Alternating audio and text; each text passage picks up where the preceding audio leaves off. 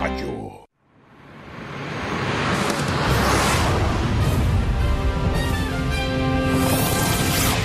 Mga balitang hinalak mula sa iba't ibang sulok ng bansa. Hatid ng inyong mga maaasahan at pinagkakatiwalaan sa pagbabalita. Teleradyo Balita. Balita.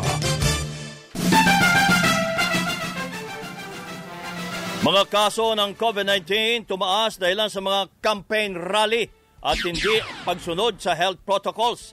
Octa Research Group nagbabala naman ng panibagong uh, COVID surge dahil sa tatlong sub-variant ng Omicron. Pagtuturok naman ay ikalawang booster shot sa mga immunocompromised o marangkada na. Presyo ng diesel tumaas na may apat na piso kada litro. Anim na bus company posible namang masuspinde matapos tumigil sa biyahe dahil sa window hours sa Metro Manila. Apat na sinasangkot sa smuggling ng produktong pang-agrikultura. Iniimbestigahan ng Bureau of Customs. Pagsasampa ng kaso sa mga smugglers, pinamamadali ng Department of Agriculture. Dalawa na italang namatay dahil sa dengue sa Cagayan Valley region. Mahigit isang daang lugar tinukoy bilang areas of election concern. Ilang botante ay nireklamo naman ang deactivated status sa patient finder ng COMELEC. 136 million pesos na halaga ng marijuana na sabat sa buy-bust operation sa Cavite. May 30 milyong pisong halaga ng shabu na samsam naman sa Cebu. At sa Showbiz Spotlight, Kylie Versosa inaming hindi pa nakakausap si Jake Cuenca matapos ang kanilang breakup. Magandang umaga, bayan! Yan po ang ulo ng ating mga nagbabagang balita ngayong araw ng Martes, April 26, 2022. At siyempre po, kasama natin tuwing umaga. Ako po si Joyce Balancho. Ako naman po ang inyong kabayan, si Nolly Di Castro. Kami po ang mag-atid sa inyo ng ating mga nagbabagang balita.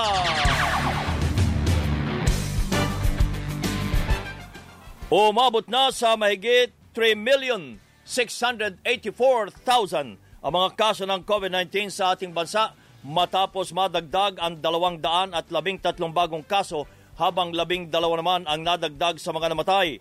Sa tala ng Department of Health noong Abril, uh, uh, April 18 hanggang 24, 1,400 at 6 na po at 5. 1,465 ang bagong kaso para sa average sa daily cases na 200 at siyam. Sinabi naman Health Undersecretary Maria Rosario Vergere na tumataas ang mga kaso ng COVID-19 dahil sa campaign rally at hindi at hindi pagsunod ng publiko sa mga health protocols. Nauna nang tumaas ang mga kaso sa ilang lugar sa labas ng Metro Manila kabilang na sa Marinduque, Surigao del Sur, Ilocos Norte, Kalinga, Batanes, Quirino, Catanduanes, Eastern Samar, Davao City, Butuan, Olongapo City, Tarlac at Angeles City. Marami pong pwedeng dahilan ng pagtaas ng kaso. Unang-una, syempre, yung ating minimum public health standards. Uh, pagkatapos nakikita natin yung mga crowding talaga because of campaign sorties. Nagkaroon tayo ng bakasyon ng Holy Week. So these are all contributing factors Nagbabala naman ng Octa Research Group na posibleng magdulot ng panibagong COVID surge ang tatlong sub-variant ng Omicron. Ito'y ang BA.4, BA.5 at BA.2.12.1 na sinasabing mas nakahawa sa BA.2 sub-variant. Now na ring nagbabala ang Department of Health na posibleng umabot ng mahigit 300,000 Katulad ng naging babala ng WHO ang mga aktibong kaso sa kalagitnaan ng Mayo dahil sa pagdami po ng hindi sumusunod sa mga health protocols. Nagsimula na ang pagtuturok ng ikalawang booster shot sa mga immunocompromised sa bansa. Sa Tala Hospital, umabot na sa siyam na po ang nabigyan ng ikalawang booster shot kabilang na ang ilang pasyente at healthcare workers. Sa Maynila, nagsagawa na rin ang pagtuturok ng booster shot sa mga ospital, health centers at mall. Kung sa time po na maraming kaso at doon po ako magkapabakuna, baka po maubos na yung bakuna natin. At is yung ngayon po na unti lang, hindi masyadong marami, hindi masyadong crowded, tinutuloy ko na po kasi nga mahirap po mahawaan. Nilinaw naman ni DOH NCR Assistant Director Aleli Sudyakal na para lang muna sa mga immunocompromised na labing walong taong gulang pataas ang ikalawang booster shot. As far as the safety of the vaccine is concerned, uh, it has been approved, pa, again, as you said, by the FDA. So it's just a matter of prioritization. And uh, we all know that they will be the ones next in line after this round. I think we can give some leeway to that kasi ang ating healthcare workers naman po ay uh, talagang priority. Sa Webes, nakatakda namang talakayin ng DOH at Interagency Task Force ang magiging bagong termino para sa mga fully vaccinated. Doon malalaman natin uh, yung uh, final recommendation kung yung bang technical definition ng fully vaccinated ay magbabago Mm-mm. to include a uh, a booster dose. And if the booster dose card uh, will uh, carry an uh, expiration period. Ayun. And as well as the uh, vac- first vaccination uh, uh, coverage, no, yung primary series, kung kailangan din mang lagyan na rin ng tanning o uh, expiration date itong uh, mga uh, vaccination cards na nauna nang ibinigay. Si Health Secretary Francisco Duque. Tumas na naman ang presyo ng produktong petrolyo, 4 na piso at 10 sentimo. 4 pesos and uh, 10 centavos ang itinaas po sa kada litro ng diesel habang uh, 3 pesos sa gasolina at uh, 3 pesos and 50 centavos naman sa kerosene. Sinabi ni Energy Assistant Director Rodela Romero na tumaas ang presyo ng petrolyo dahil sa gera sa Russia at Ukraine at planong embargo ng Russian oil, gulo sa Libya at lockdown sa China. Mul- Mula noong Enero, umabot na sa mahigit 30 at isang piso ang itinaas sa kada litro ng diesel habang mahigit sa 18 piso sa gasolina at 25 sentimo 25 centavos sa kerosene. lahat yun nagko-contribute sa pagkawala ng supply sa merkado. Idagdag mo naman yung demand side. Sa demand side naman, kung nag-ease down yung lockdown sa mga provinces ng China, so tumataas ang demand. Aminado naman si Energy Assistant Secretary Gerardo Ergesa na malabo nang maipasa ng Kongreso ang panukalang amyenda sa Oil Deregulation Law. Bagamat tinalakay na sa Kamara at Senado ang panukala, imposible niya itong maipasa dahil nakatutok na ang mambabata sa halalan. Layon sana ng amyenda na bigyan ng kapangyarihan ng pamahalaan para makialam sa presyohan ng petrolyo. Samantala, umabot na sa halos 3 uh, bilyong piso ang iniwang pinsala ng bagyong Agaton sa agrikultura. Sinabi po ni Agriculture Undersecretary Fermin Adriano na malaki ang naging pinsala ng bagyo sa mga taniman na mais at palay, gayon din sa mga palaisdaan. Inihahanda na anya ang pondo para sa ayuda ng mga apektadong magsasaka at mga, mangingisda. Isa yung 500 million worth doon sa pondo namin na tinatawag naming quick response fund para sa rehabilitasyon ng mga lugar. Tapos meron kaming tinatawag na credit uh, program sa under ng Agricultural Credit Policy Council, Council lalo na sa Western Visayas na tinamaan ng gusto na 100 million. At yung mga ayuda namin na libreng mga buto, um, kunyari palay o corn, maabot po ng mga around 88 million ang pamahip pamamihagi at tungkol naman doon sa mga animal, mga around 13 million po ang ibibigay. Sa huling tala ng NDRRMC, umabot na sa 212 ang namatay dahil sa bagyong Agaton, habang nasa 132 naman ang nawawala pa. Dalawang milyong individual po ang naapektuhan ng bagyo sa siyam na rehiyon kung saan halos 80,000 ang nawalan ng tahanan. Dalawa naman ang naitalang namatay dahilan sa dengue sa Cagayan Valley Region. Sa report ng DOH Region 2, isa ang namatay mula sa Cagayan Pro- uh, Province habang isa ang mula sa Isabela. Sa buong rehiyon, 787 ang tinamaan ng dengue mula noong Enero na tumaas sa halos 500 kaso noong nakaraang taon. Pinakamaraming naitala ng kaso sa Isabela, Cagayan at Nueva Vizcaya. Ayon sa DOH, ang pagtaas ng mga kaso ng dengue ay posibleng dulot ng pag-ulan sa mga nakalipas na linggo. Sa ibang mga balita naman, maraming pasahero ang nalilito pa rin sa ipinatutupad na window hours sa mga provincial bus sa Metro Manila. Kabilang po dito ang mga biyaherong hirap sa paglipat-lipat ng mga sasakyan at bumabiyahe pa na madaling araw para makarating sa pupuntahan. Medyo mahirap kasi ano, kailangan mo lagi maghintay. Hindi, imbis gagawin mo, mamaya ka na aalis. Hindi, kailangan mo nang umalis. Dumalo pa kami sa Binyagan pero kailangan namin umalis kaagad para makapunta rito. Nakadalawang taksi na po kami kasi mut na kami. Wala nang pagkain. E di nagka-taxi na lang po kami para makamuwi kami sa aming pamilya. Kahit wala nang makain.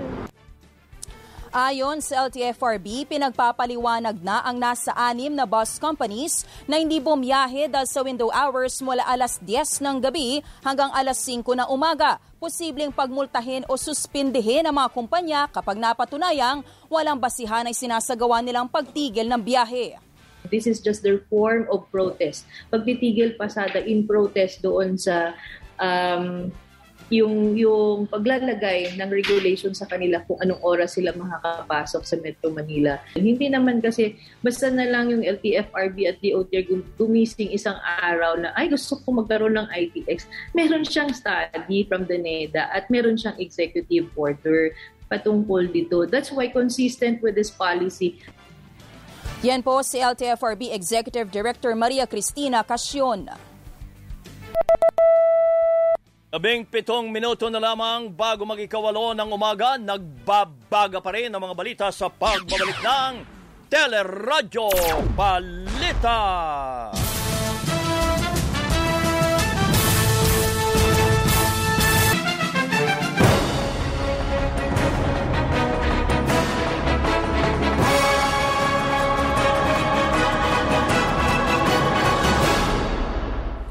Tuloy ang pangangampanya ni Manila Mayor Isko Moreno kahit nabawasan ang mga sumusuporta sa kanyang kandidatura. Kabilang na dito ang paksyon ng Partido Federal ng Pilipinas at United Bangsamoro Justice Party na lumipat na ng suporta kay Vice President Leni Robredo. We keep on uh, reaching uh, as many people as possible uh, in the remainders of the campaign uh, days ng, ng, ng itong uh, kampanya na ito. Oo, meron pa tayong ano, uh, Pangasinan, uh, meron pa tayong uh, Cebu, o uh, posible Isabela pa. So marami pang pwedeng puntahan. Nag-ikot naman si Robredo sa Nueva Ecija na isa sa sampung vote-rich provinces sa bansa. Pag ako po naging Pangulo, mas madalas nyo ako makikita. Pag ako po naging Pangulo, hindi kayo mahihirapan, hindi po kayo mahihirapan na maka, makatawag ng aking pansin dahil dito sa dalawang kasama ko sa unahan.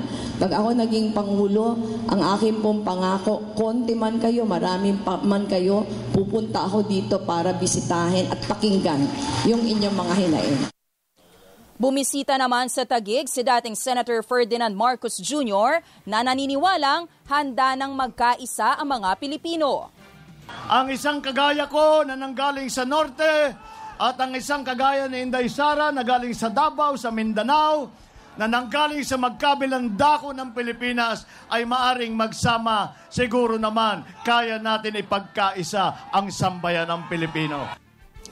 Hinarap naman ni Senator Panfilo Lacson ang mga magsasaka at iba pang sektor sa Tarlac at Pangasinan. Pwede naman kami magtalumpati lamang at magpasalamat sa inyo. Pero mas gusto namin yung direktahang nakikipag-usap sa ating mga kababayan na sa ganon nagkakaintindihan kung ano yung aming mayaalay sa inyo at ano naman ang inyong problemang may babahagi sa amin. Umapela naman si Senator Manny Pacquiao sa COMELEC na bigyan ng pagkakataon ng mga kandidato para ilahad ang kanilang mga plataforma. Si Calio Didi Guzman, hinimok ang sektor ng edukasyon na tulungan ang mga estudyante na magkaroon ng kaisipan hinggil sa pagsisilbi sa bayan. Nananawagan din ito sa mga guro na tulungan ang mga estudyante na labanan ang pagkalat ng mga maling impormasyon. Nagpaliwanag si COMELEC Commissioner Ray Bulay sa pahayag na ipaaresto ang mga babatiko sa paghanda ng komisyon sa darating na halalan. Ipaaresto daw po sa mga sundalo. Sinabi ni Bulay na hindi niya pinagbabantaan ang mga kritiko ng COMELEC at uh, binalaan lang ang mga magtatangkang ikondisyon ang isip ng publiko na maaaring mawi sa karahasan ng halalan. To those that will foment lawless violence by inducement with respect to the results of this election, you will be met with the full force of the law. And it's no threat. It is the truth. and so I am actually warning people to obey the laws kung sakaling hindi nila alam. Nowhere in the whole video did I ever mention the word threat. Sa naging panayam ng teleradyo, sinabi naman ni Comelec Commissioner George Garcia na bukas talaga ang Comelec sa pahayag ng mga kritiko o ng mamamayan at walang makukulong dahil lamang sa pambabatiko sa Comelec. Ginagarantiya ko po sa inyo, okay na okay po, wag po kayo mag-aalala. Pwede pwede niyo po kaming tuligsain, pwede pwede po kayo mag-opo sa aming mga ginagawa, pwede pwede niyo po kayo mag magbigay ng inyong sentimiento sa commission election. Tama po yan. Oo. Sa isang demokrasya, mas maganda po yan sapagkat nakakatulong po yan upang pag-ayusin namin mabuti ang aming ginagawa. Nauna nang inupakan ni Senador Frank Drelon ang pahayag ni Bulay at sinabing hindi dapat maging balat sibuyas si Bulay sa mga puna sa trabaho ng Comelec lalo't papalapit na ang araw ng botohan. Hindi niya katanggap-tanggap ang pahayag dahil nais lang ng ilang sektor na matiyak na magiging maayos talaga, malinis ang halalan. Tuloy ang bagong format ng COMELEC debate sa Mayo a 2 hanggang a 6 kahit hindi po dumalo ang ilang kandidato sa pagkapangulo. Sa panayam ng teleradyo, sinabi ni KBP President Herman Basbanyo na tuloy ang COMELEC KBP Pilipinas Forum 2020 uh, 2022 kahit po limang kandidato lamang ang dumalo. nakita natin na ang sitwasyon ay talagang ah, kailangan tulungan. So, nag-decide tayo na sa ngalan ng serbisyo publiko, service to country, serbisyo sa ating bayan, kaya tinanggap natin ito. Pero may paraan naman to na makikita rin siguro somehow ah, ang ah, mga participating networks. Kasi tama ka, may gagastos hindi ito naman definitely. Ipinatigil naman ng COMELEC ang paglalabas ng nasa 15 milyong pisong pondo para sa debate partner nitong Impact Hub Manila. Sa gitna po ito ng investigasyon ng nakanselang COMELEC debates noong weekend dahil sa 14 na milyong pisong utang ng kumpanya sa venue na Sofitel Philippine Plaza. Target po ng COMELEC na matapos ang investigasyon sa biyernes. Tinawag naman ng COMELEC na fake news ang sinasabing balota sa New Zealand na wala ang pangalan ni Vice President Lene Robredo. Kasunod dito ng pagkalat ng larawan sa social media kung saan siyam lang ang nakalagay na kandidato sa pagkapangulo. Sinabi ni Kamalay Commissioner George Garcia na kung totoo ang social media post, dapat ay naibalik na sa Philippine Embassy ang returned ballots. Hindi po totoo yan. Fake news po. Nagdeklara na po ang ating embahada dyan po sa New Zealand. Wala po silang natang- natanggap kahit isa man na reklamo mula sa ating mga kababayan sa New Zealand. Samantala, inireklamo ng mga botante ang lumabas na deactivated status sa prison finder ng Comelec. Paliwanag ni Comelec Commissioner George Garcia na ma-deactivate ang registration ng botante kapag hindi nakaboto sa dalawang magkasunod na regular na halalan. May nilabas din anyang desisyon ang Korte Suprema na nagdideklarang regular election ang barangay election at SK elections. Kaya kung hindi kayo nakaboto noong 2018 at 2019, yun na nga po barangay at SK election, siguradong deactivated o inactive ang status ng botante at wala ng remedyo dahil sarado na ang registration period para sa darating na halalan. Inihain na sa COMELEC ang motion for reconsideration sa desisyong nagbasura sa petisyon para ipidiskwalipika si dating Senator Ferdinand Marcos Jr. Iginit po ng grupong Pudno nga Ilocano na hindi na dapat humawak na anumang pwesto sa pamahalaan ang dating senador matapos makatulan sa ilalim ng tax code at hindi paghahain ng income tax returns. Samantala, hinikayat naman ni Senator Franklin Drilon si Vice President Lenny Robredo na habulin ang mahigit 200 bilyong pisong utang sa buwis ng pamilya Marcos kapag nanalong Pangulo. Sabi ni Drilon, malaki may tutulong ng buwis lalo't napakalaki ng utang ng Pilipinas dahil sa mga pag-uutang ng pamahalaan para sa pagtugon sa pandemya. Nauna nang sinabihan ni Pangulong Rodrigo Duterte ang Bureau of Internal Revenue na tutukan ang issue sa utang sa estate taxes ng pamilya Marcos. Oras natin, anim na minuto na lamang bago mag-ikawalo ng umaga, isandaan at apat na lugar sa bansa ang tinukoy ng COMELEC bilang areas of election concern. Pero tumanggi si COMELEC Commissioner George Casira, Garcia na banggitin ang mga lugar dahil patuloy pa ang monitoring ng kanilang field officers. Nauna nang inilagay sa control ng COMELEC ang bayan ng Tubaran at uh, Malabang sa Lanao del Sur habang pinag-aaralan na rin isa ilalim sa COMELEC control ang labing dalawang bayan sa Maguindanao dahilan sa mga karasan na may kinalaman sa halalan.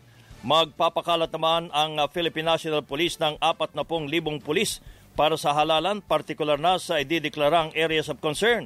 Samantala, arestado ang tatlong IT professionals na nag-aalok sa mga politiko na ipapanalo sa halalan sa pamagitan ng pag-hack sa sistema ng COMELEC. Dalawa sa mga sospek ang nahuli sa Cavite habang isa ang nadakip sa Laguna. Modos ng tatlo na pangakuan ng serbisyo ang mga politiko kapalit ng 10 milyong pisong bayad. Inaalam na kung may mga politikong nabiktima at nagbayad nga sa mga suspect.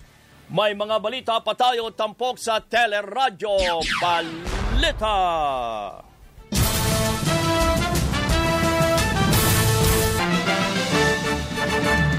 Iniimbestigahan na ng Bureau of Customs ang apat na isinasangkot sa malaking smuggling ng, produk- ng uh, produktong pang-agrikultura sa ating bansa. Sa pagtinig ng House Committee on Ways and Means, sinabi ni Customs Commissioner Ray Guerrero na blacklisted na ang mga pinanga- ang uh, pinangalan ng smuggler na sina Manuel Tan, Andrew Chang, John Diamante at ang tinaguriang Onion Queen na si Leia Cruz na matagal nang kilala na nag-ooperate naman sa Subic, Cagayan de Oro, Batangas, Manila International Container Port at Port of Manila. Ay naman kay Agriculture Undersecretary Fermin Adriano, dapat bilisan ang pagsasampa ng kaso ng DOJ, ang pagsasampa ng kaso laban sa mga nagpupuslit ng agricultural products, kabilang na mga smuggler ng gulay na nagpapahirap sa mga lokal na magsasaka. Pinapollow up na po namin sa Department of Justice ang pagpaprosecute sa mga taong to. Ang kapangyarihan na po yan ay nasa Department of uh, Justice sa uh, uh, pakipag-ugnayan sa Bureau of Customs. So pinapalo po namin yan. Bubuo naman ng Fact-Finding Committee ang Bureau of Animal Industry na tututok naman sa smuggling,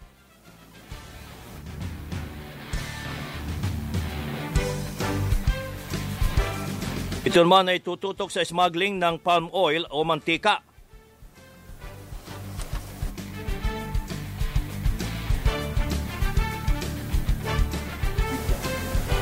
Uh, dahil dinideklara ang animal seeds, kaya uh, animal industry. Kasi palm oil, hindi naman dapat animal industry. Matapos matuklasang may butas sa iniisyong uh, phytosanitary import clearance ng ahensya na nagagamit ng ilang negosyante para sa pagpupuslit ng produkto. Partikular na pagdideklara sa palm oil bilang sangkap sa animal feeds, yun, para maipasok ng walang taripa pero ibebenta naman bilang regular na mantika sa pagluluto. Samantala, sa mga balita naman, namarkahan o na-flag ng social media site na Facebook ang ilang post at pahayag ng Task Force and Local Communist Armed Conflict o yung NTF-LCAC. Tinawag naman ng NTF-LCAC na desperado at duwag ang mga fact-checkers ng Facebook matapos alisin ang mga artikulo na may kaugnayan sa social services at economic recovery programs ng pamahalaan.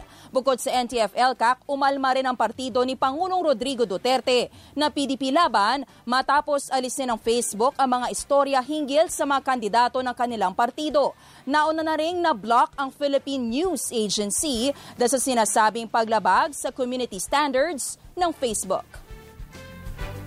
Spotlight.